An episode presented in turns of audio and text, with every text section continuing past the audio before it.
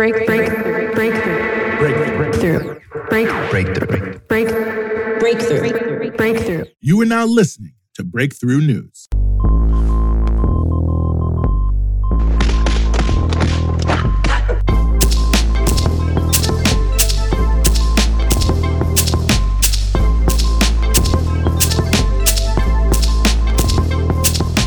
It's 5 p.m. You're listening to Breakthrough News, and this is the Punch Out.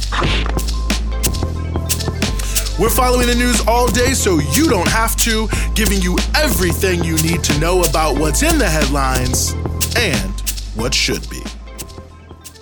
And yes, we are back here on the Punch Out, 22nd of November 2021. Very happy to be back with you here on the show. Got plenty for you here on the show, as we always do. We're going to be talking about political maneuvering in Sudan, where mass protests continue there against a military coup. We're also going to be talking about protest amongst First Nations in Canada against a oil pipeline. But before we get to either of those two very important stories, we want to start with Burkina Faso, where French imperialism is facing significant protest activity.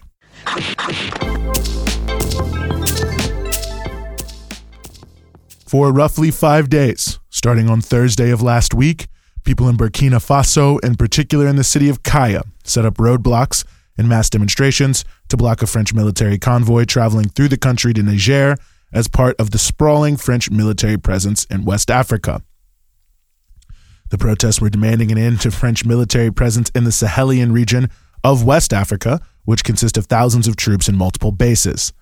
Protesters challenged the contention of France and most regional governments that the foreign intervention was quote unquote security based, noting that despite French troops and planes, the violence continues unabated across the Sahel, referencing in particular an attack two days before in northern Burkina, where at least 53 people were killed. Reports from Kaya Saturday stated that the French troops fired into the crowd in order to move the convoy, wounding four as Burkina Faso's government forces used tear gas to try to disperse the protest. The French military denies this and claims they were only warning shots fired into the air. France is also reporting that they were able to move the convoy through another route. Sunday, however, hundreds of protesters gathered in the capital of Ouagadougou on the road leading from Kaya, setting up their own roadblock and protest in hopes of also blocking the convoy if it came through that way. As one protester told Voice of America, quote, we are ready to burn any French material passing by. We do not need France in this country anymore. That's our will. End quote. And this follows large protests in Ouagadougou Friday, protesting the French presence and the broader French role in the country as well.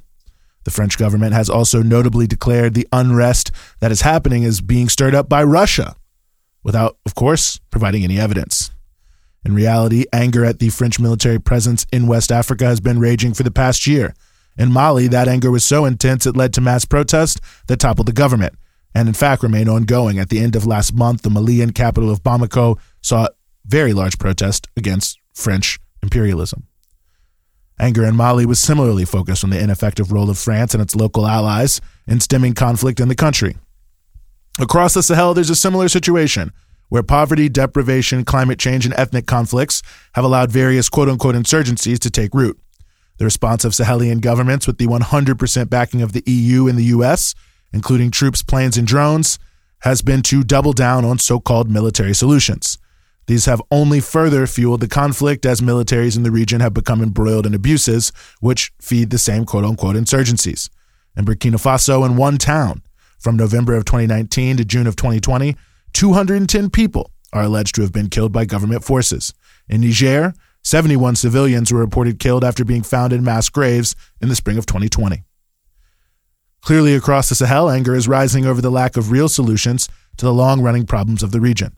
Clearly, many have identified the subservience of local leaders to imperialist agendas and the occupation troops that follow, which only deepen the social and economic problems. And they are increasingly standing up and pushing for a different future.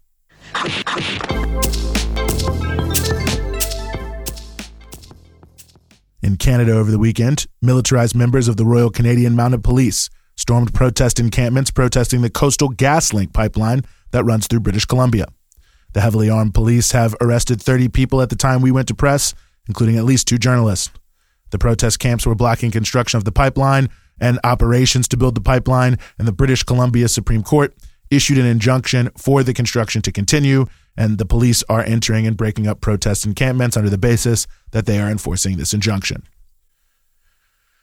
The pipeline has been controversial from the beginning, and last year, nationwide protests across the country, led by Indigenous nations, shut down huge parts of Canada's rail system, creating serious disruption in the nation's commerce. The mass uprising ultimately led to the slowing of the project as the company sought more Indigenous support and courts ordered new environmental assessments. However, the struggle began again this year as the courts approved the process moving forward. One major issue at stake is the issue of Indigenous land rights. Large sections of the pipeline pass through unceded territory of the Wet'suwet'en people, and the issue of who has the ability to approve or block the pipeline has become crucial.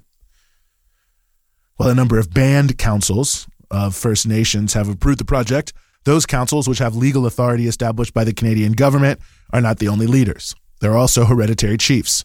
The majority of hereditary chiefs do not approve of the pipeline, and they have a strong claim, given that, to being the individuals who have the right to block the pipeline, given that a lot of the land at issue was not ceded to Canada in a treaty, and thus the hereditary chiefs point out they are the lead interlocutor, not the band councils who only have jurisdiction, they say, over the land that was ceded to Canada to officially become Canadian territory through treaties.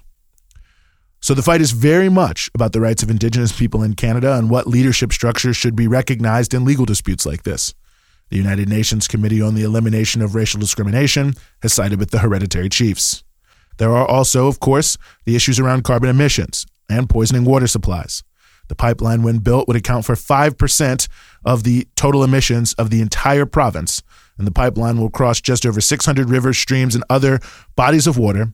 And already, even by the pipeline company's own account, there have already been environmental violations that have affected 68 wetlands.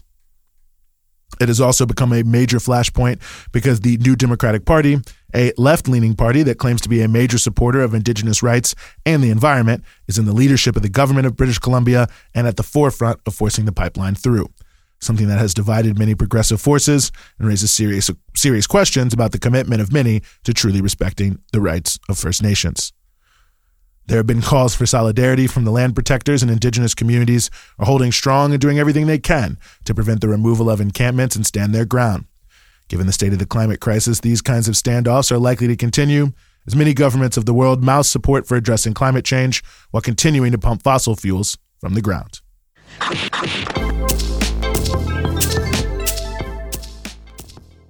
Over the weekend, the military coup in Sudan took a turn as the ousted Prime Minister Abdullah Hamdok agreed to return as Prime Minister over a new cabinet of alleged, quote unquote, civilian technocrats. The surprise return of Hamdok, which allegedly will also lead to the release of dozens of political prisoners taken during the coup, which was mounted in late October, has only inflamed the anti coup protest movement, who is accusing Hamdok of, quote, selling the revolution. Tens of thousands of people continued to take to the streets starting on Friday, demanding an end to the coup as the increasing repressive measures have seemed to only push protesters even more, making them more determined. The Sudanese Professional Association, the Sudanese Communist Party, a range of other professional groups and trade unions, and even Hamdok's old organization, the Forces for Freedom and Change, have denounced the New Deal as well and continue to support mass protest. In the midst of protest on Sunday, a 16 year old was shot in the head by security forces and later died, continuing a pattern of security forces using live ammunition, among other methods, to try to repress protest. And reports are still coming in regarding the ongoing attacks on hospitals that are treating the wounded. The protest movement has pointed out how even before the October 25th coup, the so called civilian military government led by Hamdok and coup chieftain Abdel Fattah al Burhan was betraying the goals of the 2019 uprising that took down the government of Omar al Bashir. And one interesting factor about the agreement to return Hamdok into the role of prime minister is that it includes a reorganization of the office established to claw back the plundered wealth of the country that many cronies of the Bashir government were able to get away with. And that includes this reorganization, that is, strengthening the appeals process. And this all follows the release from prison of a prominent businessman linked to Bashir. The protest movement is calling for yet another day of mass protests on November 25th and are demanding a fully civilian government drawn from the movement and an official role for the resistance committees and other mass organizations that have been the backbone of the struggle. One thing is clear it's that the spirit of 2019 has been reignited, and it seems millions in Sudan won't rest until the promise of that year is fulfilled.